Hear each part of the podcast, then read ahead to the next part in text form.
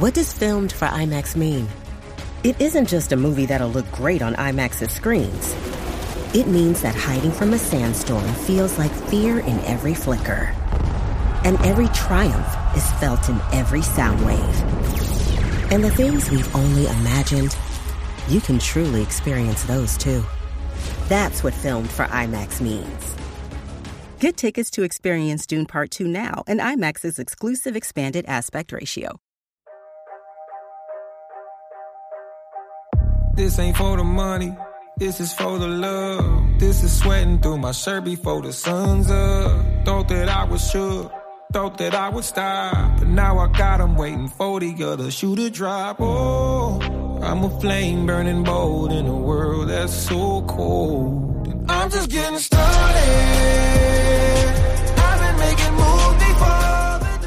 Hello, and welcome to another episode of The Discourse on the Playlist Podcast Network, the show where we discuss film and television reviews, news, and any topic currently in the film zeitgeist that we feel the need to weigh in on.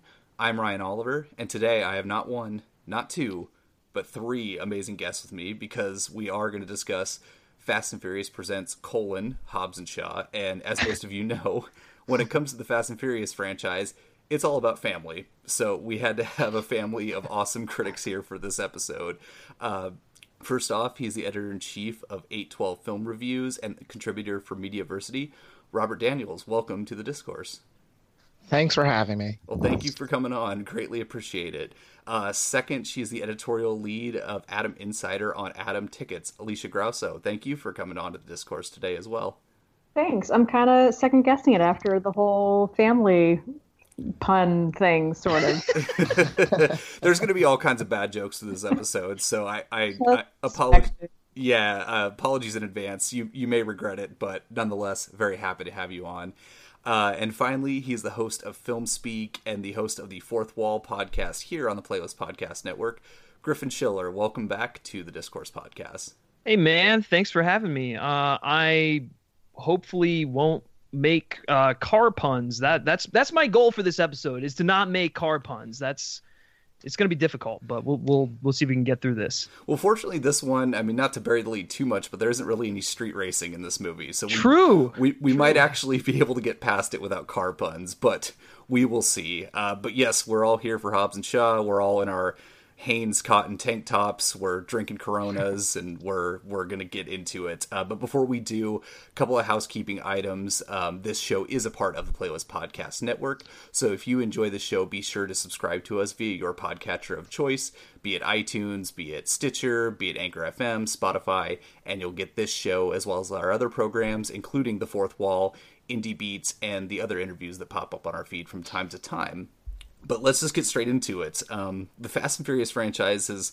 certainly come a long way from starting in 2001 as a point break with street racing melodrama, and then almost becoming a straight to DVD series with Tokyo Drift, and then before taking its current form, probably starting with Fast Five as a sort of blue collar mixture of Ocean's heist movie and Mission Impossible insane action. Um, Hobbs and Shaw is the first spin-off from the main franchise. It gives the spotlight to Dwayne Johnson's Luke Hobbs and Jason Statham's Deckard Shaw. Uh, both played supporting roles in the last four films in Johnson's case and the last two in Statham's. Uh, their sort of rival banter between them in uh, The Fate of the Furious, while it was brief, must have been enough for Universal to see potential in their own story. So, with that, I have a couple questions for you guys up front. Robert, we'll start with you. Um, what is your history with the Fast and Furious franchise. Um, did the Hobbs and Shaw movie do enough to sort of differentiate differentiate itself to to warrant being a spinoff? And overall, what did you think of the movie? Um, so yeah, I'm not really a car person. So when the Fast and the Furious first started in 01, like I was not remotely into it. Um, I didn't get into it until the I guess the newest iteration, the the Mission Impossible inspired from from the fifth part onward. Um, so the closest connection I have with it is probably when Paul Walker died, uh-huh. um, and that tragedy happened. And then at that point, I started rewatching some of them because uh, I'd only thought about it maybe vicariously. You know, when most of the Fast and the Furious was going on, I was in high school, which seemed like a perfect time to get into it. But I just was like, I was never really with that crowd. Um, whether Hobbs and Shaw should exist, I mean, personally, I was lukewarm on it. Um, I just didn't think the action sequences were as great. I didn't think the there, there obviously aren't as many chase sequences, and the ones that are there, I thought were the sh- how they shot it was pretty herky jerky, um, for lack of a better term, um, especially the editing. Um, but whether it deserves to exist, I mean, I think there's enough witty banter between quote unquote witty banter between um, uh, Statham and and The Rock to make it worth it. Oh, nice. And uh, Alisha, I'll move on to you. Um, same same questions. Your relationship with the series and how you felt with about Hobbs and Shaw overall. Yeah, um, I watched the first two movies and you know had a lot of fun with them. Um, I admit, like Tokyo Drift, like the next few movies, I kind of fell off of because that they came out right around the time um, that I was in grad school, and for the the the years I was in grad school, I kind of fell off of movies in general. Um, I I only saw a few in theaters just because my entire life was studying and working. Um, and then I kind of picked up again with uh, I think probably like uh, there were like I think I missed the third, the fourth, and the fifth. Um, but from the sixth and this like I've seen so I missed the ones in the middle. Um, so I don't have a huge like deep connection to them. They've just always kind of been around. I feel like since like my college years. Um, but I will say that Hobbs and Shaw felt very different. It had some threads to the Fast and Furious world. You know, there was especially like the scene where they're flipping uh, with the what is it the the um, the nitrous like amping the cars up and stuff. Oh, and yeah. I was like, okay, like that's okay. That's a very Fast and Furious and like the chop shop like that all was kind of a tie back to it. But it definitely felt like enough of its own thing and leaned way more into kind of like the corny, like over the top humor than the other Fast and Furious movies to really be its own thing.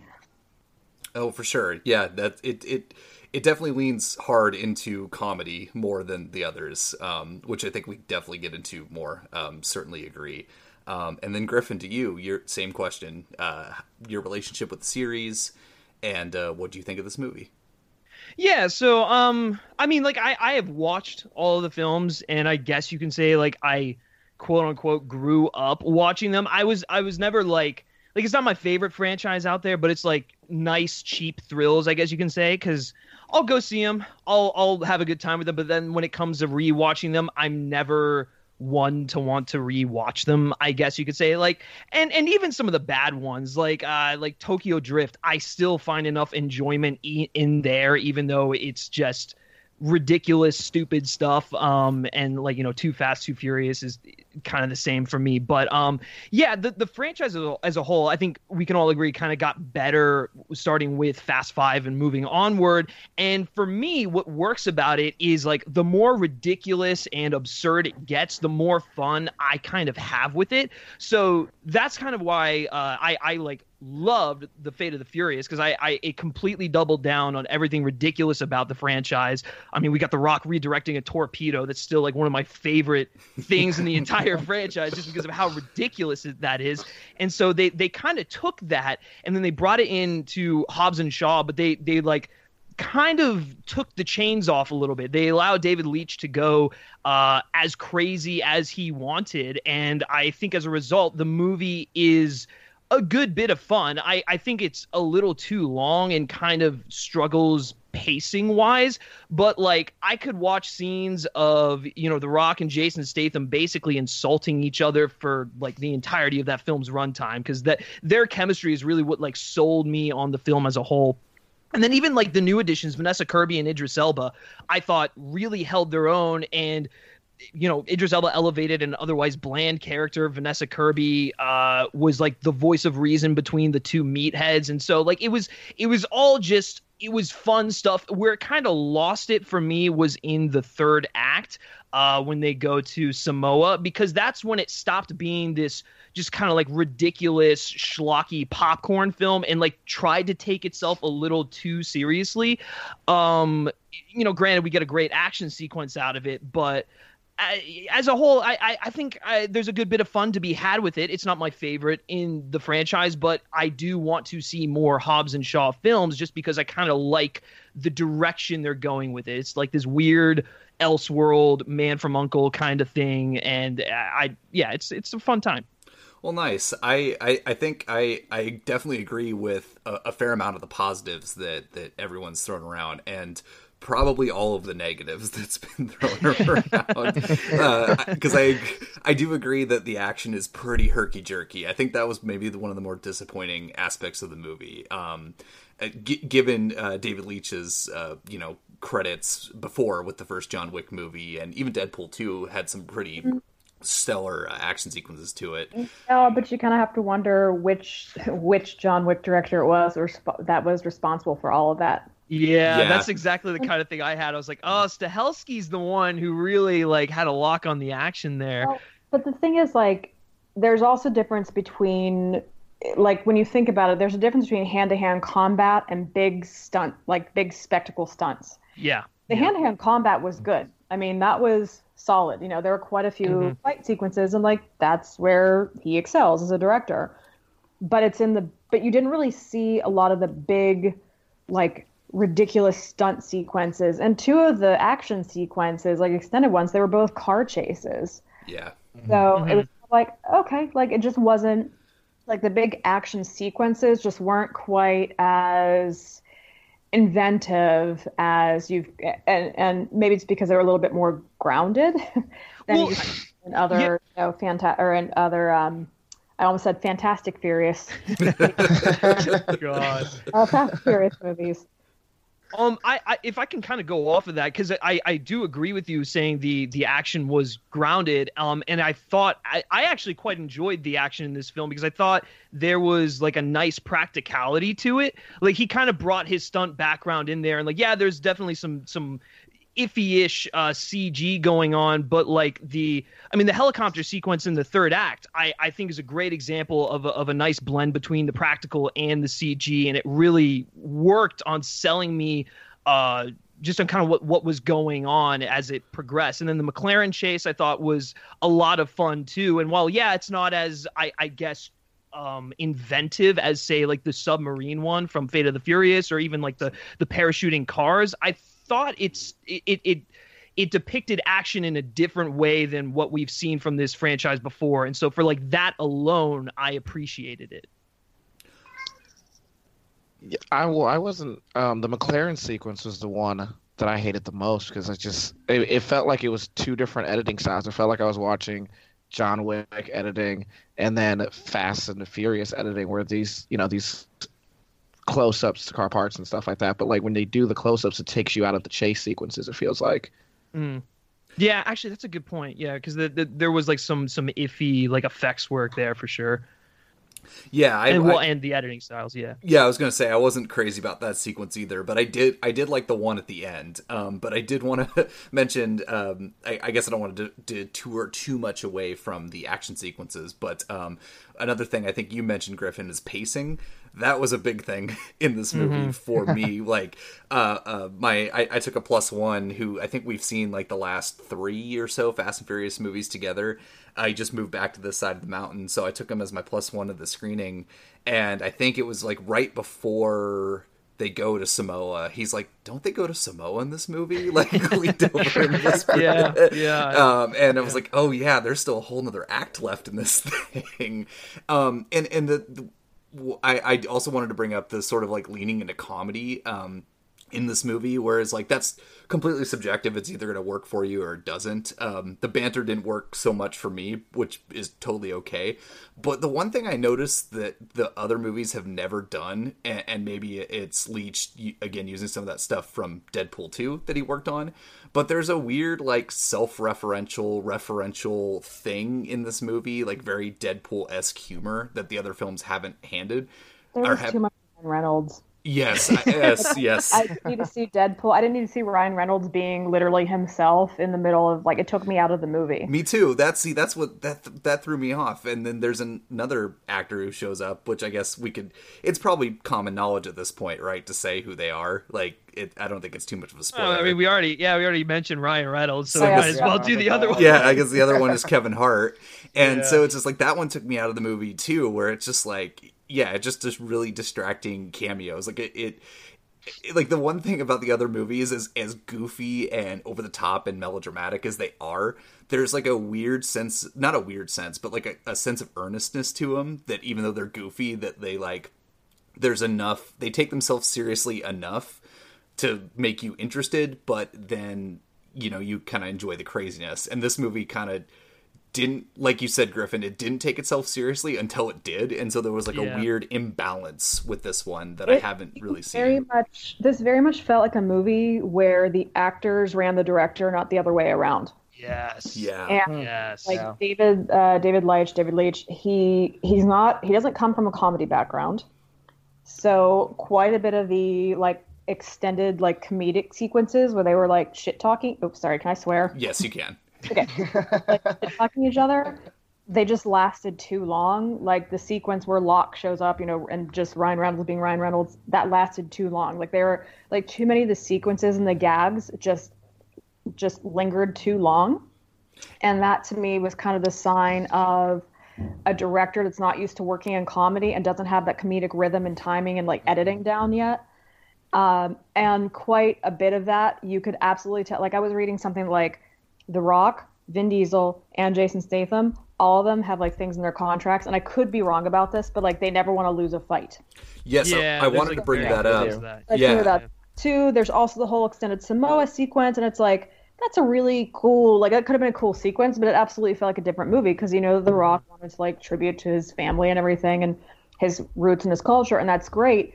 But it didn't like that tone did not fit. It was almost like they tried like remember like oh yeah this is technically a Fast and Furious movie. We should probably try to root this in family somehow. And so it just felt. And let me tell you, seeing it in 4DX the second time, it felt like an even longer movie. oh no Oh, I can't even imagine. Oh my god. Yeah. So it just like it was a very interesting movie where I feel like this movie was absolutely run by the actors, not the director, and I don't know that the director had enough. And he's a very good director, don't get me wrong, but I don't know that he has enough uh, experience in like the areas in which the movie tried to lean into to be able to like control the worst impulses and to be able to edit down.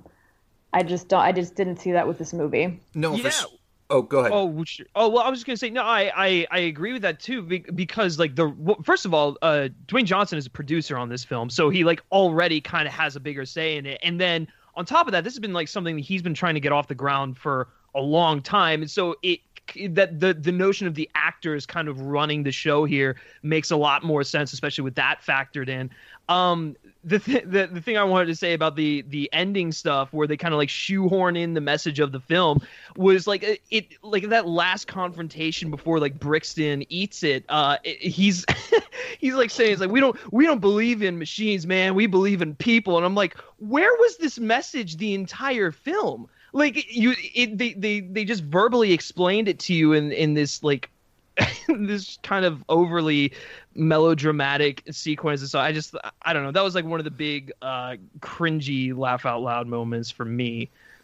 Oh yeah, certainly. And and I did want to go back to that actors dictating the the flow of the movie just for a second because um and and not to like keep referencing another movie, but I, I keep going back to Deadpool two here because I feel like like I wasn't Ryan Reynolds is like a producer and co-writer on that movie, right? So I feel like there was maybe maybe a sort of um you know faith in because he you know he understands that character so they kind of let him do whatever and so maybe there was that approach like like Alisha said that um that the approach to make this movie what it needs to be just isn't there. So there was like a faith from maybe the last movie being like okay the actors got this.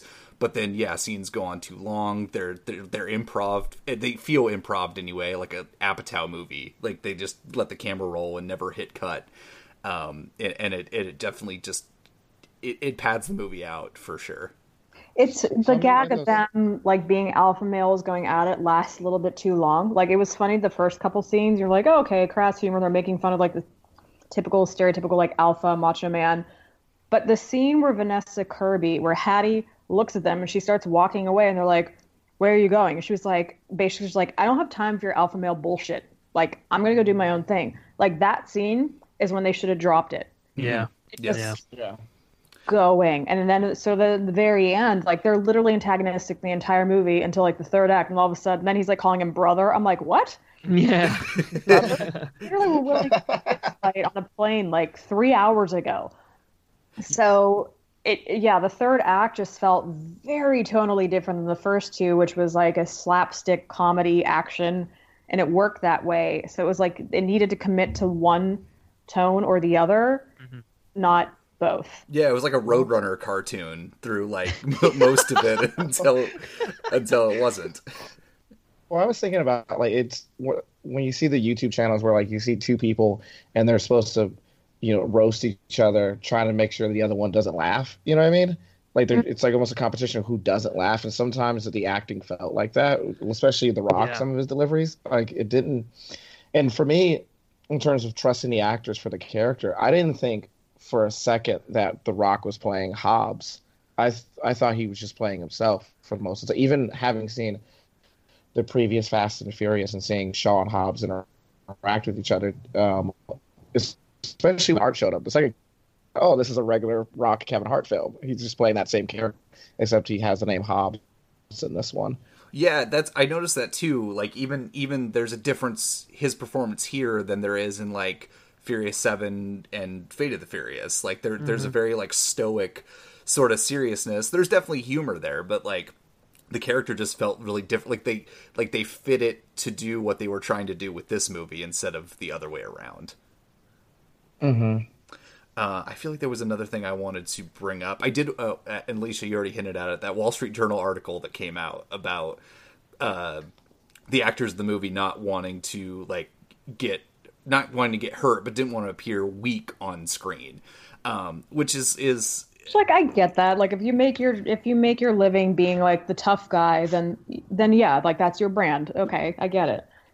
Right, but it- it's so strange because, like, I mean, I guess it's because it's perceived as them. Number one, they're not the ones taking the punches; they got their stunt doubles, and and two, it just like, I that, and I feel like that's a big problem with this movie is just like the tensionlessness. Like, there's no real tension to it, um, mainly because it's for the most part wall to wall action, and a lot of it's pretty spotty, and so there's not really any room for any of that to really see, sink in. It just sort of just happens, and you know that like okay, they're probably going to be fine by the end of this. Um, It was it was very uneven too, because like Idris Elba did a really good job with what he had. Like I think he did a very good job Yeah. in that role. Like I think uh-huh. Griffin, you were saying earlier that it could have been a very two dimensional character, and I feel like he imbued it with some, you know, some more emotion and, and nuance than you you would have thought. Yeah. But like he literally spends the entire movie. They call him Black Superman twice. they refer him as the Terminator. How he's more than human, and like the first couple of interactions they have with him, he destroys them, like utterly annihilates them. And then at the very end, they're like, "Oh, if we just work together and punch him at the same time, all of a sudden, like you throw one punch and he goes down. Are you kidding me? Like it was just a very, it was very conveniently." the whole third act was like very it was an act of convenience it was very much like i was like okay so you're i'm supposed to buy this like terminator dude who's relentless and destroyed both of you you land one punch and he goes down like a sack of potatoes and then you give him a couple of kicks and all of a sudden he's like malfunctioning? What? Yes, like so yeah i was very like oh okay. Sure. I wanted to bring up the, like convenience a lot, and specifically in that third act because I felt similarly with that sequence, and then there's also. Um, when Vanessa Kirby's character takes the um, the the poison, the the virus out of her. Oh, the very beginning. Well, no, not the very beginning, but like towards or the very beginning of the third act. Like she gets. oh, the oh, little- you mean when she she when they extract it from her? Yes, when they extract it. Excuse me, All They- when they're extracting it, and it's got thirty. It's like thirty minute countdown, um, which is number one, the longest 30 minutes in the world. And then secondly, she hacks their guns because they're accessible by like fingerprints and only uh, Idris Elba's team can use them. So they hack them to sort of even the playing field. And like at that point in most action movies, you'd have like a sense of stake of when that's going to when those are going to turn back on so you know you have this much time to do what you need to do and then Idris Elba looks at his one like head goon and he's like, "When do the guns go back online?" And he's like, "I don't know." And then like, and then like, then they fire on in the midst of that car chase just so they could have like their little traps that they set slam a car into it, like just to up the stake for that one second, and then have a big like kind of oh shit moment happen, which is cool. It looks cool, but there's just it's this convenience and so much like lack of stake. Well, there was that one scene, the one moment where, um, like, so the countdown starts, and then they're like, "Oh shoot, they're coming! Like, they're here. The alarm's been triggered." And then there's that whole like sequence where they both have like, like the touching, you know, reconciliations and everything. And then it moves to like them driving in and getting there, and then the battle breaks out. It's go, it's raging for a while, and then it flips, cuts to the scene of uh, Hattie and and Shaw like fighting together and she like gets knocked down and she's like is it working? Is it working? And they look and it says like 21 something. I'm like are you mean you mean to tell me only eight minutes and something has happened? Like there's like come on. Like there's no like literally the sun came up from the time that you started the mechanism to like now. It's like 10 o'clock in the morning. Like what the like no.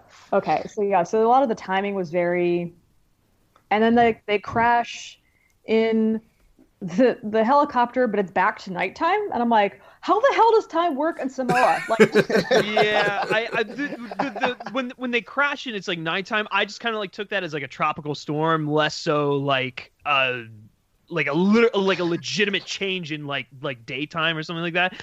Um, but I I I I, I think that kind of points to a larger problem I have with the uh with the third act in particular is because it's like they're trying to be more earnest with it. They're trying to do like the the the typical Fast and Furious stuff, but it's still like sprinkling in those elements from the first two halves and they're not blending together. And so like it like this the third act is this weird like tonally contradictory like amalgamation of just shit. And so it doesn't really work in that regard and then the movie just kind of like ends, you know, and like it just it's just like, well, we saved the day. Like it felt it felt like the ending to like one of one of like the Sean Connery Bond films, you know, like it was just like, well, that's it.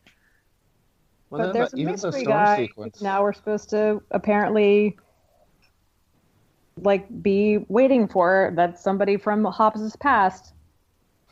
Oh yeah, was there? Uh, I mean, I guess maybe I could put a spoiler tag. Did anybody stay like till the end end credits? Because I, yeah. Oh, is it was there any reveal as to who that is or anything?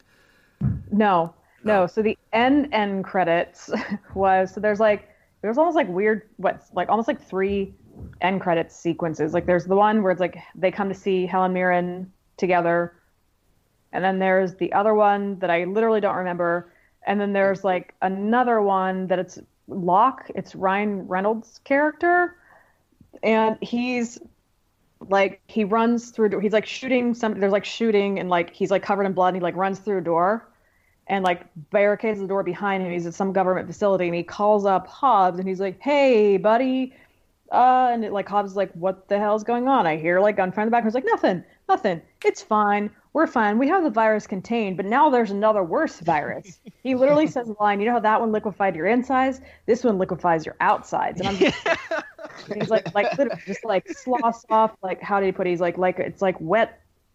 Oh i can't remember how he puts it but very ryan reynolds line. And i'm just like okay see this isn't working for me. Either lean all the way into this humor where like you don't take any of this seriously or lean into the earnestness of the fast and furious franchise. You can't have it both ways. Yeah yeah, yeah. that's so that's I mean, second. they are clearly aiming for a sequel and its own spin-off franchise with this but i this one's only done what like 80 million dollars made like 160 160 worldwide? Uh, 180 right now. 180, but it has like but it's but its budget was production budget was what like 200 million? Yeah, yeah so, 200 yeah like it's going to have to go a long way to make it up. And i can see why audiences well first off it always you know it doesn't have like the whole fast and furious cast but at the same time like it's just not as it doesn't know what it is. The the fast and the furious movies know exactly what they are. This movie doesn't really know what it wants to be yet I feel like. Yeah, that's that's pretty much where I come down on the movie too, where it's just a really like kind of tonal whiplash of a movie. Like it, it doesn't know. It reminded me. It actually reminded me a lot of the Shane Black, the Predator movie from last year, where it's like, okay, are you trying to be like a Predator movie, or are you trying to like poke fun of the tropes of these movies? Like you can't have it both ways. You got to do one or the other. Um, and that's yeah, that's pretty much where I imagine like how I feel about this movie.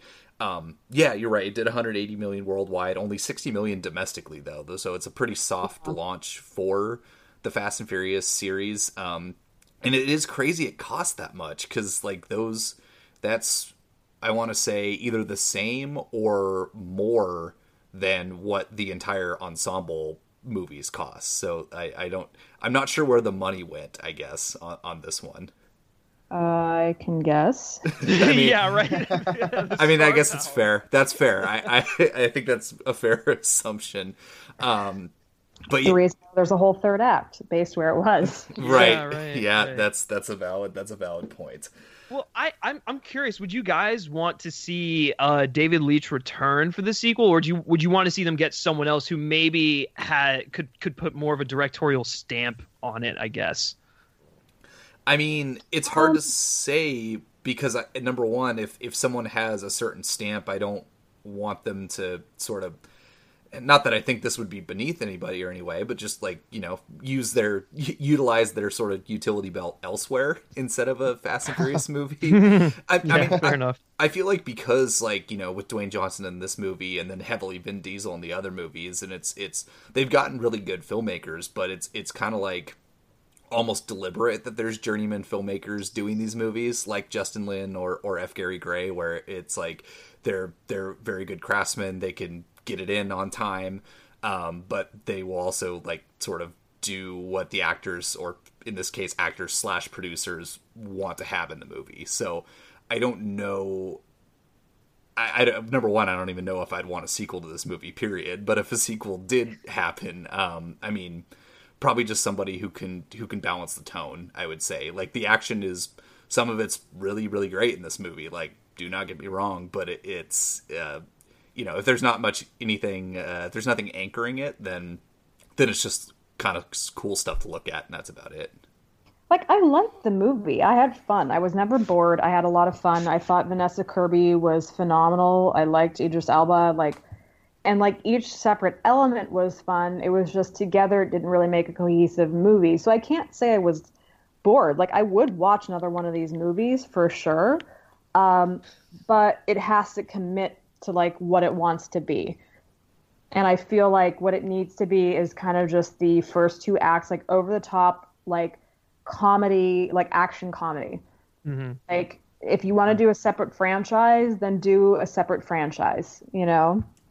Yeah.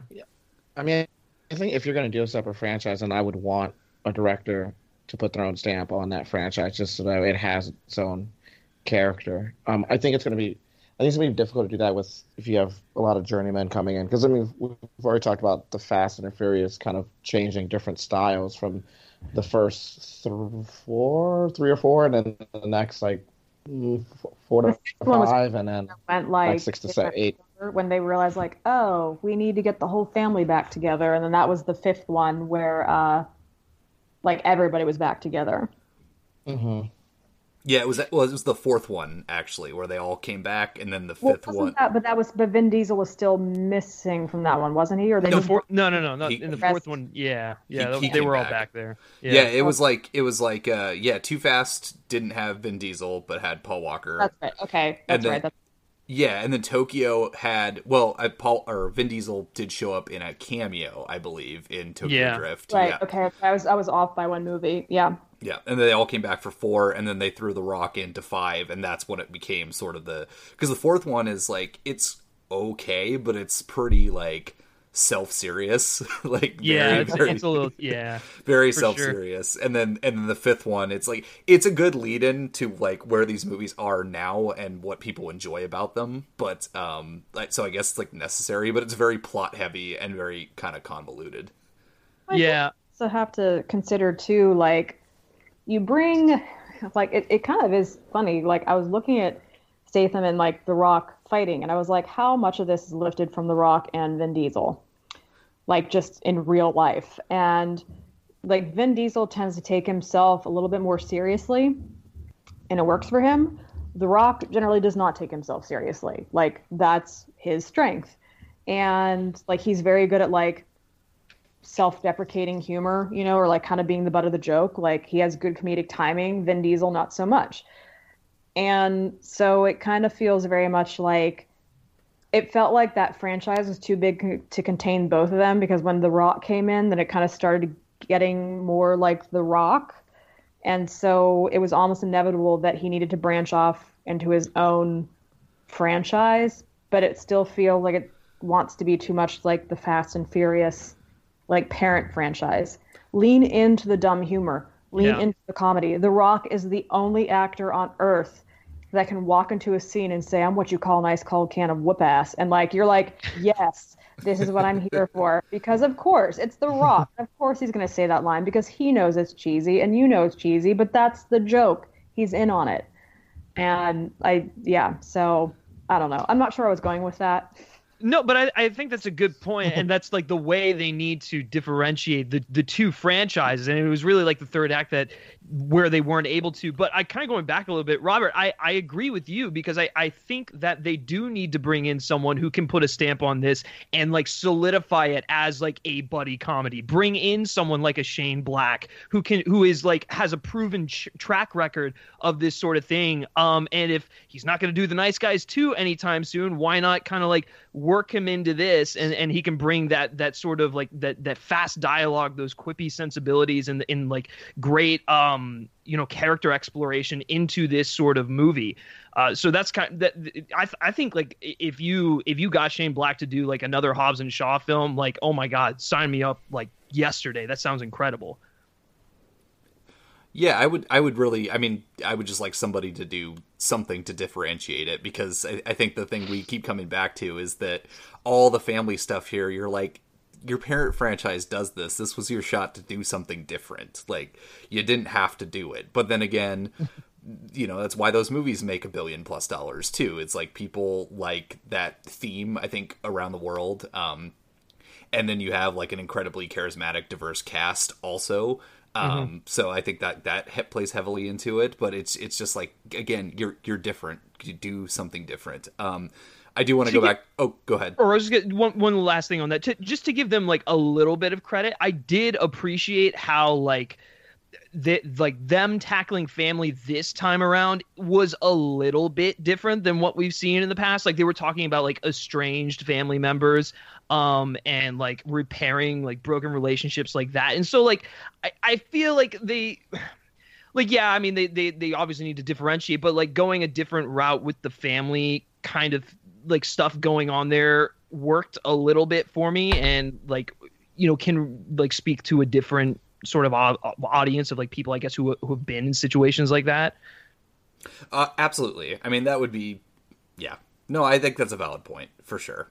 Um, one thing I did want to note, um, and Alisha, you pointed out Vanessa Kirby. I have three things on that. Number one, I think she's the best performance in this movie. Oh, yeah. Um, uh, like I think she, she's great. She knows exactly what the movie is. I think she, um, I want a spin off of like the Shaw family. Like, I forget Yeah. Hobbs. Just Yeah, give, the planning heists. Yes, just give Yeah. give me a movie of Jason Statham, Vanessa Kirby, and Helen Mirren, and I will watch the hell out of that. Like, I I actually believed I thought that Statham and Vanessa Kirby had better chemistry as siblings than her and Dwayne Johnson did as supposed love interests. Like, I believed they were siblings as adults. They share this like really like sarcastic sense of humor that I like was one of my favorite things about it until the movie flashes back and supposes that they're maybe two years apart uh, when it flashes back to them as children when they're like 21 years apart in age so that was that was a moment where I'm like, okay, this movie really doesn't give a fuck, does it? Real suspension of disbelief. Yeah, very real suspension of disbelief. For sure, but the, they they I feel like they sold it. I I thought their their chemistry as siblings was like, um, you know, really really sharp. So I I enjoyed the very few sort of exchanges they got to have in the movie. I will say, like, you know, it's tough because going back before to what we were saying about, you know, if you want to, you already have the franchise with the family and everything, so like lean into it or like, or do something different. But it's really tough because that's why people go to that Fast and Furious franchise. That's what holds it together.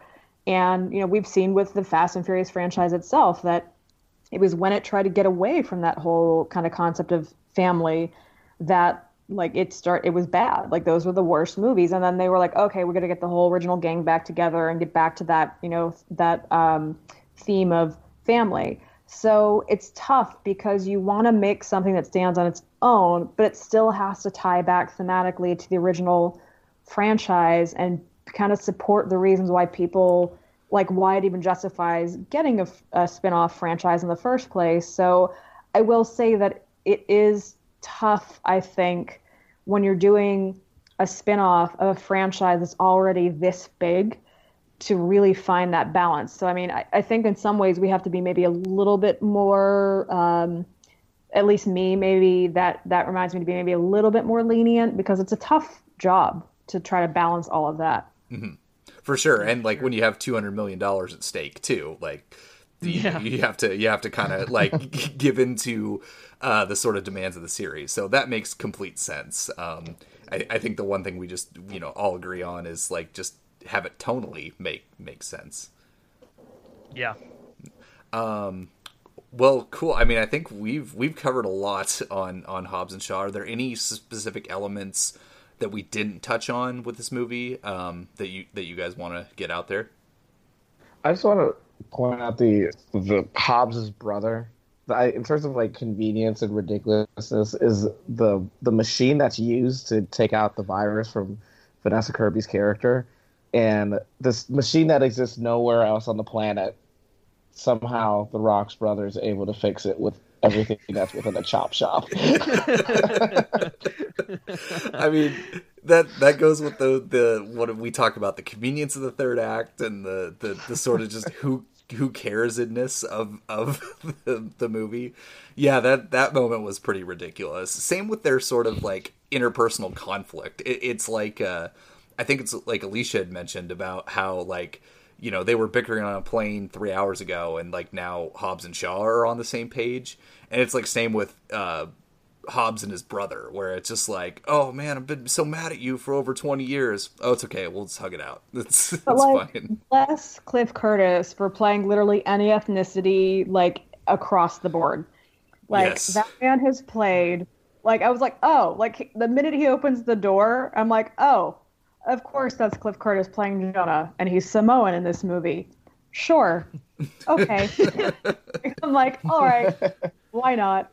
Um, uh, yeah, I, so I thought that was kind of funny that I'm like, so a Nobel, like a twice Nobel Prize winning scientist built this extraction machine, but your chop shop brother, like, all due respect, I live in Santa Monica. I used to work in Venice Beach. Like, I like chop shops are everywhere here. Like, it's the West Coast, it's California. Like, we're the land of chop shops and like custom cars. And I'm like, I don't think any one of these guys, even the best here, would put together this like Nobel Prize scientist built like f- machine that appears to just be made of like plastic parts, like just junk parts. I'm like, oh, okay. Like it just, I was like, sure, all right. I yeah, I buy that his mechanic brother can put this together. oh my gosh. I I will add one more thing. I want to see Keanu Reeves in the next one because I can't get enough of Keanu Reeves, and I want the. Uh, you know, Stahelski and Reeves have had their, you know, uh, uh, bond going on. It's time for David Leitch to get his chance to reunite with Keanu Reeves uh, following the first, uh, you know, John Wick. Like, he hasn't worked with him since, so let's see him in the sequel. Maybe he's the you know evil overlord voice that's like the bad guy of everything. So I would say no because already having Ryan Reynolds in this movie oh shit. themselves, like it so took me out of it, and and I feel like I feel like Keanu Reeves, I love him, but he is so overhyped right now that like you put him in this movie and you'd be like, oh, it's John Wick. Like I can't. I already did that with Deadpool. Like I'm like, oh, it's just Deadpool in the middle of Fast and Furious. He, okay, cool. Just like I I don't. I would say keep Keanu Reeves as far away from this as possible. Keep him in the John Wick universe where he can be a mythical being. Do not put him in the middle of the Fast and Furious like I just it's like you've already suspended my like disbelief far enough. Like please don't stretch it further. oh, a sir. fair point. Yeah, I mean, unless we could swap out Ryan Reynolds with Keanu Reeves, then would maybe maybe go for that? No, no, Anyway, no. no. I would I would just like more of Helen Mirren. Um, Yes. Oh I my think God, yeah. on the screen, she's fantastic. Yeah, like I want to see them break her out of jail and they go like they do a heist together. I want the Shaw family all together. Yeah, that's that's all I want. Um, I for sure they like to me they were the, they were the best thing about the movie. I I don't know if the Keanu Reeves thing sounds enticing, but it, uh, if he was in the movie, just say hypothetically, we we know he'd almost have to be a villain because um, he'll actually take a punch. yeah, yeah, that's a good so point. so like they, they would have to actually cast him as somebody who would have to be taking punches because he's uh, you know he, he'll actually do it. So um, for sure. Um, Purge Griffin with this terrible idea. Listen, I think a lot of people maybe would could possibly be be interested in more Keanu Reeves. That's just Well, kind of what. That's all I'm saying. I mean, I think we've seen the last couple of years, people in masses can make very bad decisions. I'm Oh, just yeah, saying. that, that is a very valid point. very true. When's that Sonic movie coming out again? Um, oh dear. Anyway, uh, Oh. shots fired. we Um, all just got real sad. I know. I just, we were we were about to end on a somewhat high note, and I just had to bring everybody down. It's It's it's fine. it's what I do. It's just you know. Oh God. Um, but anyway, cool. I think I think we covered pretty much everything about this movie. What do you guys think? Yeah. like, I am Hobbs and Shawed out. Oh, yes. Here's a question. Who do you guys think, like, do you guys think we have seen the voice, like the director? Uh, do you think we've seen this person before? Because I will say in the credits, uh, it had like uh, Eteon director, which I assume was the voice, and the name was Chase Nightingale or Chance Nightingale. Uh, and I was like, okay, that seems like a fake name if ever there was one. Right. So I'm wondering if, like, I mean, maybe it's a real name, but I feel like it's a fake name that they were using to hide, like, the actual name of whoever did that. Somebody said they thought it was, one of my friends said she thought it was Ryan Reynolds. And I'm like, I please. did too. But- I, I thought that voice sounded just like Ryan Reynolds. It was just distorted. Um, yeah, there Yeah. were that's what I moments where it thought. Would just like- come, it would be less distorted. and it kind of makes sense because he's the one sending Hobbs on all these missions. Like, right.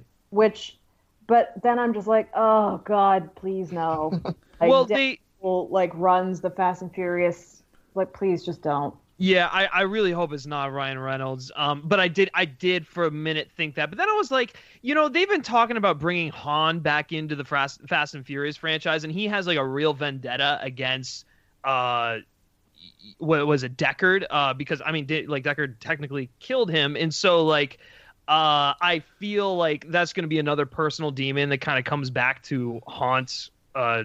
Deckard Shaw, and it would be a nice way, I guess, to bring Han back into the Fast and Furious universe because people are like, you know, where where is Han? Like, you, you did him so dirty. Let's let's get him back in here. So uh, that's kind of where my prediction is on that.